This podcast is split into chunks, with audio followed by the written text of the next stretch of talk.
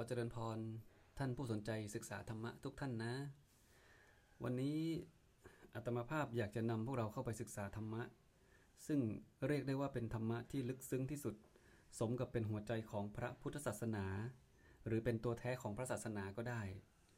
ธรรมะที่ว่านี้ก็คือ เรื่องราวของสิ่งที่เรียกว่า ปฏิจจสมุปบาท แค่คำศัพท์เนี่ยพวกเราก็แปลกหูแล้วเนาะชาวพุทธส่วนมากก็จะไม่ค่อยคุ้นเคย กับคำศัพท์ภาษาบาลี ซึ่งดูเหมือนจะยาก ดูเหมือนจะซับซ้อนแล้วก็ลึกซึ้งนะครับมีนัยยะที่ค่อนข้างที่จะเข้าใจได้ยากทำให้พวกเราหลายท่านเนี่ยไม่ค่อยมีโอกาสที่จะได้ศึกษา แล้วลงไปหาคำตอบว่าสิ่งนี้เนี่ยคืออะไร แต่ก็เคยได้ยินคนนั้นคนนี้พูดถึงบ้าง ปฏิจจสมุปบาทอิทัปปัจจยตา สิ่งต่างๆ เหล่านี้จริง ๆ แล้วมันคืออะไรนะครับ ซึ่งจริงๆแล้วอาตมาภาพเองก็มองว่าธรรมะตรงนี้เนี่ย เป็นธรรมะที่สำคัญแล้วก็ลึกซึ้งที่สุด ยากต่อการที่มนุษย์ทั่วไปจะเข้าใจได้ ยิ่งศึกษาด้วยตัวเองมากเท่าไหร่ ยิ่งพบว่าเริ่มเข้าใจพระสัมมาสัมพุทธเจ้าตอนที่ท่านตรัสรู้ใหม่ๆท่านก็มีการปราลบว่าโอ้สิ่งที่ท่านค้นพบเนี่ยมันยากจริง ๆ เลย ไม่รู้ว่าจะสอนผู้คนดีหรือเปล่า ไม่รู้ว่าจะมีใครเข้าใจเหมือนที่ท่านเข้าใจหรือเปล่าเนี่ยถึงแม้ธรรมะเหล่านี้จะเป็นสิ่งที่ลึกซึ้งและเข้าใจได้ยากเนี่ยแต่ก็ไม่ได้หมายความว่าเราไม่ควรจะศึกษา ถ้าเราไม่ศึกษาเลยเนี่ยธรรมะซึ่งเป็นแก่นเป็นสุดยอดเป็นหัวใจของคำสอนของพระพุทธองค์เนี่ยก็จะถูกเก็บไว้ในพระไตรปิฎกเก็บไว้ในตู้เก็บไว้ในชั้น ไม่มีใครเปิดอ่าน แล้วก็ไม่มีใครลงไปศึกษาค้นคว้าวิเคราะห์วิจารณ์ ก็ไม่สามารถจะเอาความรู้ตรงนั้นมาใช้ประโยชน์ได้จริงในชีวิตประจำวัน ซึ่งเป็นสิ่งที่น่าเสียดายอย่างมาก เพราะว่าอย่าลืมนะว่า การที่ใครสักคนหนึ่งจะตัดสินใจสร้างบารมีเป็นพระสัมมาสัมพุทธเจ้า คนหนึ่งในวันข้างหน้าเนี่ยโอ้โหเป็นเรื่องที่ยิ่งใหญ่มาก ไม่ใช่สิ่งที่เกิดขึ้นได้อย่างง่ายดายกว่าจะมีพระพุทธเจ้าสักพระองค์หนึ่งมาเกิดขึ้นบนโลกใบนี้เนี่ยในจักรวาลใบนี้เนี่ยต้องเป็นสิ่งที่เรียกได้ว่าเป็นสิ่งที่ยากที่สุด ซึ่งพระองค์เองก็ตัดรับรองว่าหนึ่งในสิ่งที่ยากที่สุด 4 อย่างเนี่ยตั้งแต่การเกิดมาเป็นมนุษย์ก็ยากแล้ว เกิดมาแล้วจะใช้ชีวิตให้มีความสุขปลอดกังวลก็ยากแล้ว เกิดมาแล้วจะได้ฟังธรรมที่พระองค์ตรัสสอนเนี่ยก็ยาก แล้วยังไม่พอนะความยากไปกว่านั้น คือความยากที่จะมีการบังเกิดขึ้นของพระสัมมาสัมพุทธเจ้านะดังนั้นสิ่งที่พระองค์ทรงค้นพบทรงตรัสรู้ที่ถูกเก็บไว้ในพระไตรปิฎกนั้นนะ่ะควรที่จะได้รับการศึกษาโดยละเอียด โดยเฉพาะอย่างยิ่งผู้ที่เรียกตัวเองว่าเป็นชาวพุทธเนาะดังนั้นในวันนี้ก็เลยคิดว่าน่าจะลองเอาธรรมะที่ว่าเนี่ยซึ่งเป็นแก่นเป็นหัวใจของพระศาสนาเนี่ยเริ่มมาลองพูดคุยกัน ซึ่ง การพูดคุยกันถึงสิ่งเหล่านี้ซึ่งเป็นสิ่งที่ละเอียดอ่อนเหนือตรรกกะของคนธรรมดาที่จะเข้าใจเนี่ยก็มี approach หรือว่ามีการเข้าไปศึกษาได้หลายวิธีการ เนื่องจากว่าเป็นสิ่งที่ยากต่อการเข้าใจเนี่ยแต่ตัวเองเนี่ยหมายถึงตัวอาตมาเองเนี่ยก็อยากจะเข้าใจสิ่งเหล่านี้ด้วยเหมือนกันก็เลยถือโอกาสเนี่ยตัวเองก็อ่านหนังสือไปด้วยพบเจออะไรก็เอามาเล่าให้พวกเราฟังด้วย ดังนั้นพวกเราเองก็ลองฟังไปสบายๆเนาะก็ถือว่าได้ฟังธรรมะ ได้ฟังเรื่องราวในพระไตรปิฎกได้ฟังแง่คิดประเด็นนั้นประเด็นนี้ ได้ฟังข้อคิด หรือว่าได้รับข้อคิดจากประเด็นนั้นประเด็นนี้จากการศึกษาวิเคราะห์ไปด้วยกันนี่แหละนะครับ ก็คงไม่มีใครสมบูรณ์แบบ แล้วก็ไม่มีใครรู้นะครับว่าปฏิจจสมบัติจริง ๆ แล้วเป็นอย่างไรนอกจากพระสัมมาสัมพุทธเจ้า และพระอรหันต์ผู้ซึ่งไปสัมผัสสิ่งเหล่านั้น รู้แจ้งสิ่งเหล่านั้นด้วยตัวของพระองค์เองไงดังนั้นพวกเราเองเป็นผู้ที่ห่างไกลเลยนะห่างไกลต้องบอกว่าโอ้ห่างไกล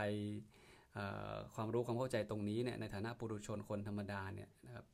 แต่ก็อยากจะมีความรู้อยากจะเข้าใจเนาะดังนั้นเราก็ต้องเริ่มต้นตรงไหนสักแห่งเนี่ยอาจจะเริ่มต้นจากการอ่าน เริ่มต้นจากการคุย เริ่มต้นจากการเอามาแบ่งปัน ซึ่งก็เชื่อว่าก็คงจะมีสาระหรือว่ามีข้อคิดอะไรหลาย ๆ อย่าง ซึ่งเป็นสิ่งดีๆซึ่งซึ่งซึ่งจะนำพวกเราไปสู่ความเข้าใจธรรมะที่ละเอียดลึกซึ้งนี้ในอนาคตนะครับถ้าพวกเราสนใจก็ไปศึกษาเพิ่มเติมกันต่อ แต่อย่างน้อยที่สุดนะครับ วันนี้ก็น่าจะเป็นวันดีที่เราจะได้เริ่มต้นคุยกันในธรรมะที่ว่านี้ ซึ่งต้องขอตอกย้ำว่าเป็นธรรมะที่ลึกซึ้งที่สุด และเป็นหัวใจที่สำคัญ และเป็นหัวใจของพระพุทธศาสนา ซึ่งเป็นธรรมะที่พระสัมมาสัมพุทธเจ้า ทุก ๆ พระองค์จะต้องมาค้นพบ มาตรัสรู้สิ่งที่เรียกว่าปฏิจจสมุปบาทดังนั้นในวันนี้เราก็คงจะลองมาเริ่มต้นคุยกันนะครับ ก็คงไม่ได้มีวัตถุประสงค์อะไรมากนะครับ อาจจะคุยกันไปอ่านหนังสือให้ฟังบ้างนะครับ หยุดแวะตรงนั้นตรงนี้ วิเคราะห์ตรงนั้นตรงนี้ให้พวกเราฟังบ้าง ก็ขอให้เป็นการฟังทำแบบสบายๆก็แล้วกันนะ เราจะมาเริ่มต้นกันที่ชื่อก่อนเนาะชื่อนะครับหรือคำเนี่ยปฏิจจสมุปบาทเนี่ยปฏิจจสมุปบาทเนี่ยเป็นศัพท์ภาษาบาลีนะครับ ซึ่งมาจากคำสองคำผสมกันนะครับ คือคำว่าปฏิจจซึ่งแปลว่าอาศัยเนี่ยนะ กับคำว่า สมุบบาท กับคำว่าสมุบบาท ซึ่งแปลว่า เกิดขึ้นพร้อมครับ ดังนั้นคำว่าปฏิจจสมุปบาท ก็หมายความว่า การเกิดร่วมกันโดยอาศัยกัน หรือการเกิดขึ้นพร้อมแห่งธรรมทั้งหลาย เพราะอาศัยซึ่งกันและกันในการเกิด อืมแสดงว่ามันไม่ได้มีอันเดียวเนาะมันมีมันมีคำว่าร่วมกันอาศัยกันเนี่ยก็ต้องมี การเกิดขึ้นของอะไรบางอย่างนะครับ ซึ่งในภาษาธรรมะท่านก็เรียกว่าปฏิจจสมุปปนธรรมนะครับ หรือองค์ธรรม ซึ่งมีทั้งหมด 12 องค์ธรรม ซึ่งเดี๋ยวเราจะค่อยๆค่อย ๆ เข้า เดี๋ยวเราจะค่อยๆ ขยับเข้าไปศึกษากันนะว่ามันมีอะไรบ้างเนาะ ตอนนี้ดูกันที่ชื่อก่อนนะครับ ภาษาอังกฤษเขาจะใช้คำว่านะครับ ที่พวกเราคุ้นเคยเลยนะที่ได้ยินกันบ่อยๆเลยเนี่ยนะภาษาภาษาอังกฤษจะมักจะใช้คำว่า dependent origination หรือ dependent co-arising ซึ่งก็ตรงไปตรงมาเนาะ depend ก็คือการขึ้นกับอะไรบางอย่างครับ originate ก็คือจุดเริ่มต้นหรือว่าตั้งต้น หรือว่าการขึ้นต่อการอาศัยอย่างนี้เป็นต้น ก็ก็จะใช้คำนี้นะครับ dependent origination หรือ dependent co-arising อีกคำหนึ่งที่นักวิชาการชอบใช้กันนะครับ เขาจะใช้คำว่า the law of causality นะครับ C A U S A L I T Y หรือพูดง่ายๆก็คือหลักเหตุปัจจัยนั่นแหละนะครับภาษาธรรมภาษาธรรมะก็จะใช้คำว่าหลักเหตุหลักปัจจัยนะครับก็คือไอ้ตัวนี้แหละ the law of causality ทีนี้จะพาพวกเราไปดูว่าเอเรื่องราวของปฏิจจสมุปบาทหรือว่าอิทัปปัจจยตาเนี่ยปรากฏขึ้นครั้งแรกในพระไตรปิฎกเนี่ยตั้งแต่เมื่อไหร่ ถ้าพวกเรายังจำกันได้นะครับ ตอนที่พระสัมมาสัมพุทธเจ้าตรัสรู้แล้วเนี่ยเวันเนี่ยในซึ่งมีบันทึกไว้ในพระไตรปิฎกนะครับ ในหัวข้อธรรมที่ชื่อว่า พรหมยาจนะกถาในพระไตรปิฎกพระวินัยเล่มที่4เนี่ยนะตรงนี้เนี่ยพระองค์ตรัสว่าธรรมที่เราได้บรรลุแล้วนี้ ลึกซึ้งเห็นได้ยาก รู้ตามได้ยาก สงบ ประณีต ไม่เป็นวิสัยแห่งตักกะ ละเอียด บัณฑิตจึงจะรู้ได้ สำหรับหมู่ประชาผู้รื่นรมด้วยอาลัย อาลัยในที่นี้ก็คือกามคุณห้านั่นนะนะ ยินดีในอาลัย เพลิดเพลินในอาลัย ฐานะอันนี้ย่อมเป็นสิ่งที่เห็นได้ยาก กล่าวคือ หลักอิทัปปัจยตา หลักปฏิจจสมุปบาท ถึงแม้ฐานะอันนี้ก็เป็นสิ่งที่เห็นได้ยากนักกล่าวคือ ความสงบแห่งสังขารทั้งปวง ความสลัดอุปธิทั้งปวง อุปธิก็คือกิเลสนะครับ ความสิ้นตัณหา วิราคะ นิโรธนิพพาน เห็นไหมครับ นิพพานปรากฏขึ้นที่นี่นะ มีทั้งอิทัปปัจจยตา ปฏิจจสมุปบาท และนิพพานปรากฏขึ้น ครั้งแรกที่นี่หลังจากที่พระองค์ตรัสรู้แล้ว 7 วัน ก็ถ้าเราจะพึงแสดงธรรมและผู้อื่นจะไม่เข้าใจซึ้งต่อเรา ข้อนั้นก็พึงจะเป็นความเหน็ดเหนื่อยเปล่าแก่เรา จะพึงเป็นความลำบากเปล่าแก่เรา เห็นไหมครับว่าพระองค์ทรงมีอาการที่เรียกว่าท้อพระทัยเนาะ โอ้โห สิ่งที่ค้นพบเนี่ยมันยาก มันลึกซึ้ง มนุษย์ ซึ่งยังใช้ชีวิตด้วยกามคุณห้าเนี่ยนะเพลิดเพลินในกิเลสในตัณหาทั้งหลายเนี่ยนะจะมารู้มาเห็นสิ่งที่พระพุทธองค์ทรงค้นพบเนี่ยได้อย่างไร วันนี้พระองค์พบแล้วเห็นแล้วเนี่ยจะสอนเนี่ยแล้วพวกเขาทั้งหลายเหล่านั้นเนี่ยผู้ชนชาวโลกทั้งหลายเหล่านั้นเนี่ยจะเข้าใจสิ่งที่พระองค์จะสอนไหมเนี่ยนะครับท่านก็เลยปรารบว่าโอ้โหบัดนี้เนี่ยนะเรายังไม่ควรประกาศธรรมที่เราได้บรรลุด้วยความลำบาก เพราะธรรมนี้ไม่ใช่สิ่งที่ผู้ถูกราคะและโทสะครอบงำจะรู้ได้ง่าย แต่เป็นสิ่งที่พาทวนกระแส มีความละเอียด ลึกซึ้ง รู้เห็นได้ยาก ปราณีต ผู้กำหนัดด้วยราคะถูกโทสะห่อหุ้มไว้จะรู้เห็นไม่ได้เลย เห็นไหมครับว่าโอ้ธรรมะหรือกฎธรรมชาติตรงนี้เนี่ยละเอียดลึกซึ้ง ยากต่อการเข้าใจ ยากต่อการเข้าถึงต่อคนธรรมดาเนี่ยแทบจะเรียกว่าเป็นไปไม่ได้เลยเนี่ยจนพระองค์ท่านไม่แน่ใจว่าท่านควรจะสอนดีหรือเปล่าไงนะครับ นี่คือจุดเริ่มต้นนะมีการปรากฏแล้วก็บันทึกไว้ในพระไตรปิฎก เล่มที่ 4 ที่เรียกว่าพรหมยาจนกถาเนี่ยนะพวกเราลองไปศึกษาเพิ่มเติมได้นะครับ ซึ่งตรงนี้เนี่ยมีการพูดถึงสิ่งที่เรียกว่าอิทัปปัจจยตา ปฏิจจสมุปบาท แล้วก็นิพพานเนาะซึ่งทั้งอิทัปปัจจยตาและปฏิจจสมุปบาทเนี่ยจริง ๆ ก็เป็นเรื่องเดียวกันนั่นแหละแต่มีความแตกต่างกันนิดหน่อยนะครับ แล้วก็นิพพานเนี่ยทั้งทั้งสองอย่างเนี่ยนะครับ ต้องบอกว่าเป็นธรรมะที่มีความยากความลึกซึ้ง ความซับซ้อนที่สุด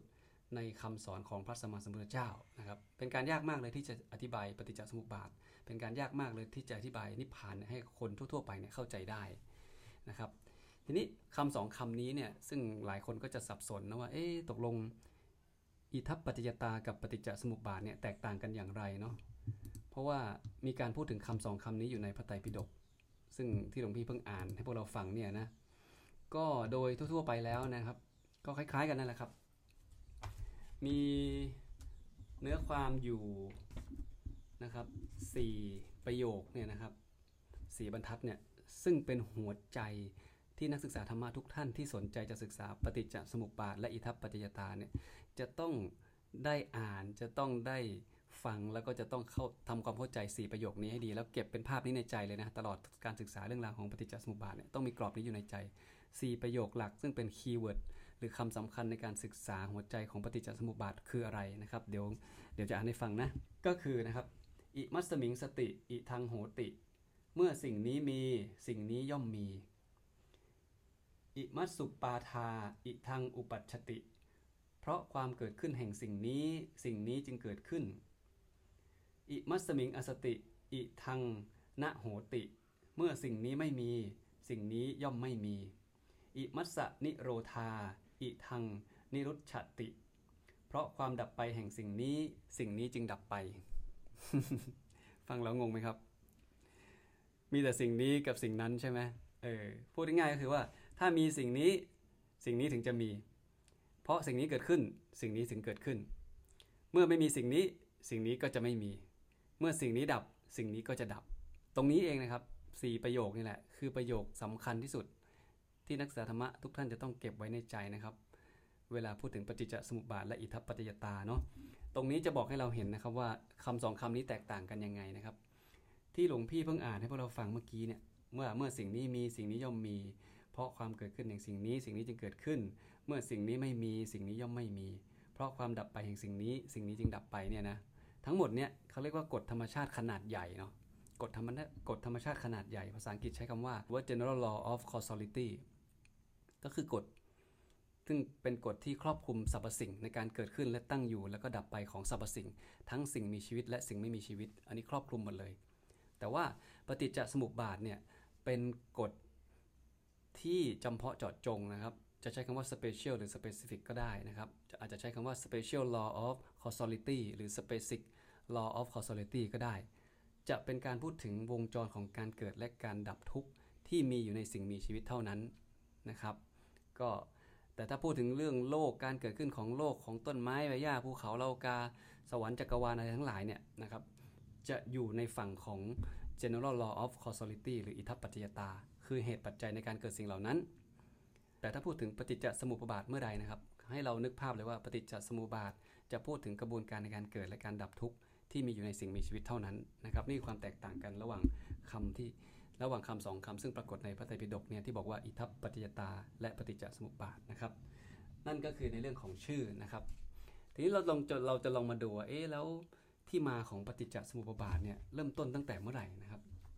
ปฏิจจสมุปบาทเนี่ยเป็นเรื่องที่ลึกซึ้งนะครับ ไม่ใช่เรื่องที่ใครจะเข้าใจได้ง่าย ๆนะครับ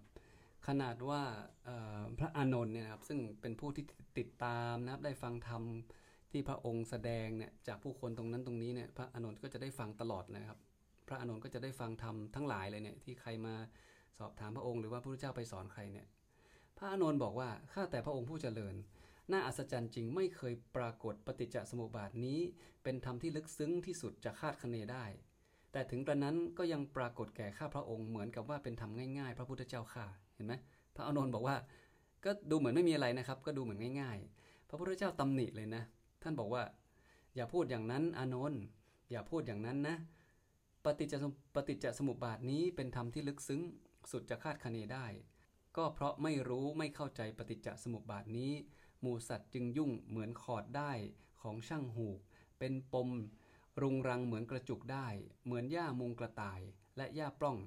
ไม่ข้ามพ้นอบาย ทุกติวินิบาตและสงสารไปได้เนี่ยนะครับนี่มีปรากฏในมหานิทานสูตรในทีฆนิกายมหาวัคพระไตรปิฎกเล่มที่ 10เนี่ยนะพระอานนท์บอกว่าเออ ได้ฟังแล้วก็ดีนะรู้สึกลึกซึ้งดีนะครับ แต่ก็ดูเหมือนเป็นทำง่ายๆนะครับ พระพุทธองค์พระอานนก็พูดอย่างนั้นประมาณอย่างนั้นนะครับ พระพุทธเจ้าอย่านะอานนอย่าไม่ได้ พระพุทธเจ้ายังตัดย้ำอีกว่า ผู้ใดเห็นปฏิจจสมุปบาท ผู้นั้นชื่อว่าเห็นธรรม ผู้ใดเห็นธรรม ผู้นั้นชื่อว่าเห็นปฏิจจสมุปบาทเห็นไหมว่าปฏิจจสมุปบาทนั้นลึกซึ้งยากต่อการเข้าใจเพียงใด เราจะดูเบาไม่ได้เลยนะ ดังนั้นเนี่ยาวพุทธทั้งหลายจะต้องให้ความสำคัญแล้วก็ให้การศึกษานะครับธรรมะที่ละเอียดลึกซึ้งอย่างนี้นะด้วยความตั้งใจ แล้วก็นำมาใช้ประโยชน์ให้ได้ในการดำเนินชีวิตของพวกเรานะครับนี่การศึกษาปฏิจจสมุปบาทนั้นอย่างที่บอกมันเป็นการศึกษาที่ยากมากเลยนะครับ จะยกตัวอย่างนะครับ ขนาดผู้ที่ได้รับการยอมรับว่าเลิศที่สุดนะครับ เก่งที่สุดเลยเนี่ยในทางพระพุทธศาสนาเนี่ยซึ่งแต่งคัมภีร์วิสุทธิมรรคที่ชื่อว่าพระพุทธโคสาจารย์นะครับ เวลาท่านอธิบายธรรมะหมวดต่างๆเนี่ยครับท่านจะอธิบายสอนอย่างอาจหารเหมือนเหมือนราชสีเลยเนี่ยนะครับ แต่ว่าพอถึงเวลาที่จะต้องสอนเรื่องปฏิจจสมุปบาทเนี่ยท่านออกตัวเลยนะว่าโอ้โหเรื่องนี้ยากจริงๆนะครับ เราลองมาดูสิ่งที่ท่านเขียนไว้ในในหนังสือของท่านนะครับว่ามันยากยังไง ท่านบอกว่าการอธิบายอัฏฐะแห่งปฏิจจสมุปบาทนั้นทำได้ยากนัก สมดังที่โบราณอาจารย์กล่าวไว้ว่าธรรมะสี่เรื่องธรรมะสี่เรื่องคือสัจจะ สัตตะ ปฏิสนธิและปัจจัยาการคือปฏิจจสมุปบาทนี้เห็นไหมครับมีคำศัพท์เพิ่มขึ้นมาอีกคำหนึ่งเลยนะคือปัจจัยาการนะครับ ก็คือคำศัพท์กลุ่มเดียวกันนั่นแหละนะครับปัจจัยาการปฏิจจสมุปบาทอิทัปปัจจยตาเนี่ยนะทั้ง 4 เรื่องเนี่ยเป็นเรื่องที่เห็นได้ยาก เอามาพูดแสดงได้ยากข้าพเจ้าคำนวณดูโดยน้ำหนักแล้วเห็นว่าการอธิบายเรื่องปฏิจจสมุปบาทนี้ไม่ใช่สิ่งที่จะทำได้โดยง่าย เว้นเสียแต่จะทำโดยท่านผู้แตกฉานในอาคมและอธิคม วันนี้ข้าพเจ้าตั้งใจจะอธิบายปัจจัยาการแห่งปฏิจจสมุปบาท แต่ก็ไม่ได้ไว้ใจว่าจะถึงความสมบูรณ์ของแก่น เพราะเป็นเหมือนกับการย่างลงไปในมหาสมุทรแต่ว่าพระศาสนานี้มีในแห่งการอธิบายที่อาจจะอธิบายได้มากมายหลายแง่หลายมุม ทั้งแนวทางที่บุรพาจารย์เคยอธิบายไว้ก็ยังมีอยู่ไม่สูญหายไป เหตุสองประการนี้ข้าพเจ้าจักปารบอธิบายให้กว้างขวางขอให้ท่านทั้งหลายจงสดับเถิด เราเห็นไหมว่า พระพุทธโฆษาจารย์ยอมรับเลยนะว่า มันยากยิ่งเหลือเกินนะครับ ท่านไม่แน่ใจเลยว่าท่านจะสามารถพาผู้ฟังเนี่ยอย่างลงไปถึงก้นมหาสมุทรคือหัวใจของเรื่องปฏิจจสมุปบาทได้เลย ดังนั้นเนี่ยถ้าพวกเราฟังไปแล้วรู้สึกว่ามันยากมันไม่เข้าใจ มันแปลกหูนะครับ ก็เป็นเรื่องธรรมดาครับ ก็บอกแล้วว่าสิ่งที่กำลังจะพูดคุยกันเนี่ยเป็นเรื่องที่ยากแล้วก็ลึกซึ้งที่สุดในในพระพุทธศาสนาเลยก็ว่าได้ ดังนั้นพวกเราเองก็จะต้องนะครับใช้ความ เขาเรียกว่าอะไรค่อยๆใจเย็นๆค่อยฟังไปศึกษาไปนะครับ เปิดใจให้กว้างนะฟังหลาย ๆ ครั้งอ่านหลาย ๆ ครั้งปรึกษาผู้รู้อะไรต่างๆ ซึ่งจะมีแต่ผลดีที่จะเกิดขึ้นกับตัวเรานะครับ เพราะว่าวันใดก็ตามถ้าเราเข้าถึงปฏิจจสมุปบาทหรือว่าเราเข้าใจหลักการของปฏิจจสมุปบาทเนี่ยเราจะสามารถนะครับนำหลักการนั้นมาใช้ในในชีวิตประจำวัน แล้วมันจะช่วยลดความทุกข์ในชีวิตประจำวันของเรานะได้อย่างมีประสิทธิภาพนะครับเราจะมีความสุขในการใช้ชีวิต ไม่ว่าเราจะเจอเรื่องร้ายแรงขนาดไหนก็ตามนะครับ ทีนี้นิดนึงก่อนที่จะไปต่อนะครับ สรุปแล้วปฏิจจสมุปบาทคืออะไรนะครับ ก็ขอตอบว่า ปฏิจจสมุปบาทก็คือการแสดงนะครับ หรือวงจรหรือปรากฏการณ์ของธรรมชาติเนี่ยที่จะบอกให้เราทราบว่าทุกจะเกิดขึ้นมาได้อย่างไร และจะดับลงไปได้อย่างไรโดยละเอียดนะครับ การที่ทุกเกิดขึ้นและดับไปนั้นมีลักษณะเป็นธรรมชาติที่อาศัยกันและกัน ไม่ได้มีสิ่งใดสิ่งหนึ่งที่ตั้งอยู่เดียวๆมีการอาศัยกันและกันทั้งหมดถึง 12 องค์ธรรมนะครับ ซึ่งไม่ต้องใช้เทวดาไม่มีสิ่งศักดิ์สิทธิ์หรืออะไรที่ไหนจะมาช่วยดับทุกข์กับมนุษย์ได้เลย มันเป็นเรื่องของกฎธรรมชาติที่มีอยู่แล้ว เกี่ยวข้องกันอยู่หลาย ๆ ชั้น อาศัยกันทำให้เกิดขึ้น อาศัยกันทำให้จบลงคำว่าปฏิจจะก็แปลว่าอาศัยอยู่แล้วนะครับคำว่าสมุปบาทก็แปลว่าเกิดขึ้นพร้อมกันดังนั้น เรื่องของสิ่งที่อาศัยกันและกันเกิดขึ้นพร้อมกันนี่แหละ คือเรื่องของปฏิจจสมุปบาทที่เรากำลังจะพูดคุยกันต่อไปนะครับอีกส่วนหนึ่งของปฏิจจสมุปบาทที่พวกเราจะต้องตั้งข้อสังเกตแล้วก็ทำความเข้าใจไว้ในเบื้องต้นนี้ก็คือว่า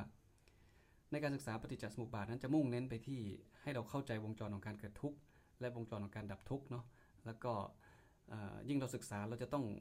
รู้สึกว่าความเป็นตัวเป็นตนของเราเนี่ยมันน้อยลงไปทุกทีเนี่ยเรียกว่าเรียกว่ามาถูกทางนะแต่จะยิ่งศึกษาแล้วยังมีการยึดมั่นถือมั่นนะครับ ความมีตัวตนอยู่เท่าเดิมเนี่ยก็แสดงว่าการศึกษาของเราเรายังเรายังเข้าไม่ถึงแก่น หรือคำสอนที่เรียกว่าปฏิจจสมุปบาทนะครับ อีกส่วนหนึ่งที่สำคัญก็คือว่านะครับในการศึกษานี้นะครับเป็นการแสดงให้รู้ว่า ไม่มีสัตว์บุคคลตัวตนเราเขาที่ไหน หรือที่นี่ที่จะเวียนว่ายตายเกิดต่อไป มันเป็นธรรมชาติล้วนๆที่เกิดขึ้น ตั้งอยู่และดับไป ถ้าเราเข้าใจเรื่องปฏิจจสมุปบาทเราก็จะเข้าใจว่าไม่มีสัตว์ ไม่มีบุคคล ไม่มีตัวตน ไม่มีเรา ไม่มีเขา ไม่มีเธอไม่มีฉันนะครับหรือที่เราเรียกว่าตัวกูเนี่ยนะถ้าจะพูดให้สุภาพหน่อยก็เรียกว่าตัวฉันเนี่ยนะไม่มีนะครับ คนส่วนมากไม่รู้เรื่องนี้เนี่ยเราก็ยึดมั่นถือมั่นในความมีตัวมีตน เราก็ปล่อยไปตามความรู้สึกนึกคิดนะครับ ซึ่งมีสิ่งที่เรียกว่าอวิชชาเนี่ยครอบงำอยู่ หรือความหรือความไม่รู้เนี่ยครอบงำเราอยู่ตั้งแต่ตั้งแต่ไหนแต่ไรแล้วชีวิตก็เกิดมาพร้อมกับความไม่รู้อยู่แล้ว มันจึงทำให้เรารู้สึกว่าเรามีตัวมีตนนะมีสัตว์มีบุคคล มีตัวตนเราเขา นี้คือความมุ่งหมายนะครับของการศึกษาเรื่องปฏิจจสมุปบาท ใจความสำคัญก็คือว่า แสดงให้รู้ว่าทุกเกิดและดับอย่างไร การเกิดและดับนั้นเป็นการเกิดซึ่งอาศัยการเกิดและอาศัยการดับ และว่าอาการอย่างนั้นทั้งหมดนั้นน่ะก็ไม่ใช่สัตว์ไม่ใช่บุคคลไม่ใช่ตัวตนไม่ใช่เราเขานะครับ นี่คือเออเรื่องของความหมายเนาะและเรื่องของคำศัพท์ที่เกี่ยวกับปฏิจจสมุปบาท เดี๋ยวเซสชันถัดไปหรือ EP ถัดไปเราจะมาคุยกันถึงเรื่องกำเนิดของปฏิจจสมุปบาทนะครับว่าเอ๊ะในพระไตรปิฎกเนี่ยปฏิจจสมุปบาทที่พระสมมาเจ้าทรงทรงค้นพบเนี่ย แล้วทรงสอนเรื่องนี้ครั้งแรกเนี่ยสอนเมื่อไหร่สอนกับใครและสอนยังไงนะครับ เดี๋ยวเรามาติดตามกันใน EP ถัดไป ก็ขอให้ทุกท่านมีความสุขในการฟังธรรม มีสุขภาพที่แข็งแรง มีอายุไขที่ยืนยาว แล้วก็มีธรรมะสว่างสวัยกันทุกท่านเลยนะ